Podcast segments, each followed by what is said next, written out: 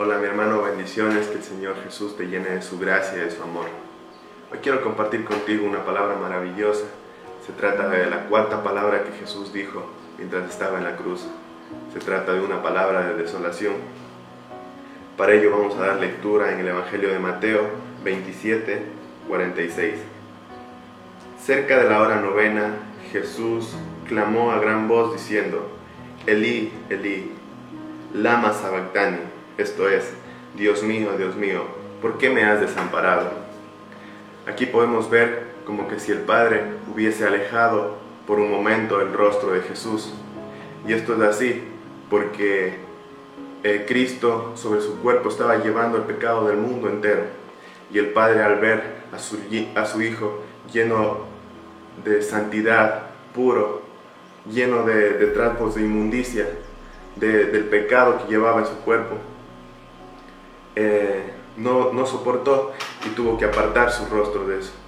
Y aquí por, por, primera vez el Señor Jesús pudo experimentar la soledad, pudo experimentar el vivir separado de la gloria de Dios. Y no hay nada más miserable para nosotros el vivir separados de la gloria de Dios. No hay nada más horrible el vivir separados de la gloria de Dios. Y es que muchas de las veces, eh, por nuestros pecados, por las cosas que cometemos, vivimos separados de la gloria de Dios.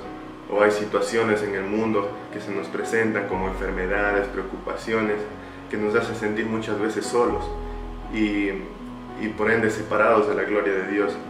Y es ahí cuando el Señor nos, nos llama la atención y nos dice que, que, nos acerquemos a Él, que nos volvamos a Él, que confiemos en Él, porque Él venció la soledad. En Él somos más que vencedores. El Señor nos ha dado el, Consolador, el Espíritu Santo, y lo tenemos. Y eso es un regalo maravilloso. En 2 Corintios 5, 19 dice que Dios estaba en Cristo reconciliando consigo al mundo, no tomando más en cuenta nuestros pecados.